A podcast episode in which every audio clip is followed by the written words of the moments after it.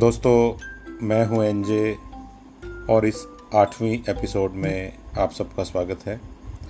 मैं बार बार वही बात हो दोहराऊँगा कि कोरोना के कारण हमारे हौसलों पर थोड़ा फ़र्क पड़ सकता है, हमारे सोचने के तरीके में थोड़ी सी नकारात्मकता आनी बहुत ही जायज़ है, अगर आती है, स्वाभाविक है। लेकिन उसको इतना दिल पे नहीं ले लेना है कि हमारी प्रोग्रेस रुक जाए हम कुछ भी और ना सोच पाएँ और जो जीवन में और नया हो सकता है, जो उस बिगड़े हुए को सही बनाने का जो रास्ता मिल सकता है, वो भी हमें दिखाई देना बंद हो जाए। हमारी आँखों से अपॉर्चुनिटी मिस ना होनी शुरू हो जाए। इसलिए मैं बार बार एक ही बात कहता हूँ कि इस चीज़ को इतना दिल में नहीं बिठाना है कि कैसा समय चल रहा है और किस तरह का नुकसान इस समय आपको, आपके बिज़नेस को या अन्य अलग अलग चीज़ों से हो रहा है। क्योंकि पक्का ये सारी चीज़ें कवर अप हो जाएँगी, ऐसा मेरा मानना है। दिल में आए हुए विचारों को बहुत देर तक रखने से किस प्रकार से हम अपने प्रोग्रेस को रोक लेते हैं, मैं ये बात ज़रूर बताना चाहूँगा एक छोटी सी कहानी के ज़रिए। एक बार एक बहुत पहुँचे हुए जो महाराज थे, एक साधु महाराज थे, जो कि बहुत सुलझे हुए थे, वो अपने कुछ शिष्यों के साथ जा रहे थे और वो बड़े ही पहुँचे हुए साधु थे।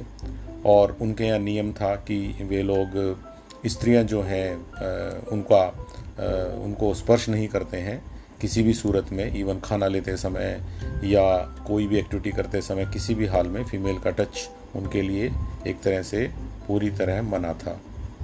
अचानक एक दिन एक नदी पार करने वो लगे तो एक बहुत ही सुंदर कोई लड़की जो है वो नदी के इस किनारे पे थी। और उसने कहा कि मुझे नदी के उस किनारे पर जाना है तो क्या आप मुझे छोड़ देंगे? साधु महाराज ने ये देखा कि नदी वास्तव में बहुत गहरी है और उस लड़की के लिए संभव नहीं है और उसे जो कार्य करना है वो बहुत ज़रूरी है। तो उन्होंने अपने शिष्यों को कहा कि वो नदी पार करना शुरू करें और गुरु महाराज ने, साधु महाराज ने उन स्त्री को अपने कंधों पर बिठाया और नदी पार करा दी। एक शिष्य के दिमाग में ये बात बहुत बुरी तरह खटक रही थी और आश्रम में लौटने के बाद भी बहुत समय तक वो सोचता रहा कई दिनों तक सोचता रहा। बार बार उसके मन में आता कि आ, ऐसा क्यों हुआ? हमारे नियम तो ये थे हमारे खुद के गुरु जी ने उस नियम को भंग कर दिया। और वो कुछ भी नहीं कर पाया ना कोई तपस्या कर पाया ना कोई अध्ययन कर पाया ना कुछ सीख पाया। पूजा में भी उसका मन नहीं लग रहा था। लेकिन एक दिन उसने हार के लगभग चार पाँच दिन के बाद उसने अपने गुरु जी से कहा कि गुरु जी आपने ऐसा क्यों किया? और गुरुजी भी शायद कहीं ना कहीं ये बात ताड़ चुके थे कि इसके मन में कुछ है जो इतने दिनों से इसका जो बिहेवियर है, वो थोड़ा चेंज है।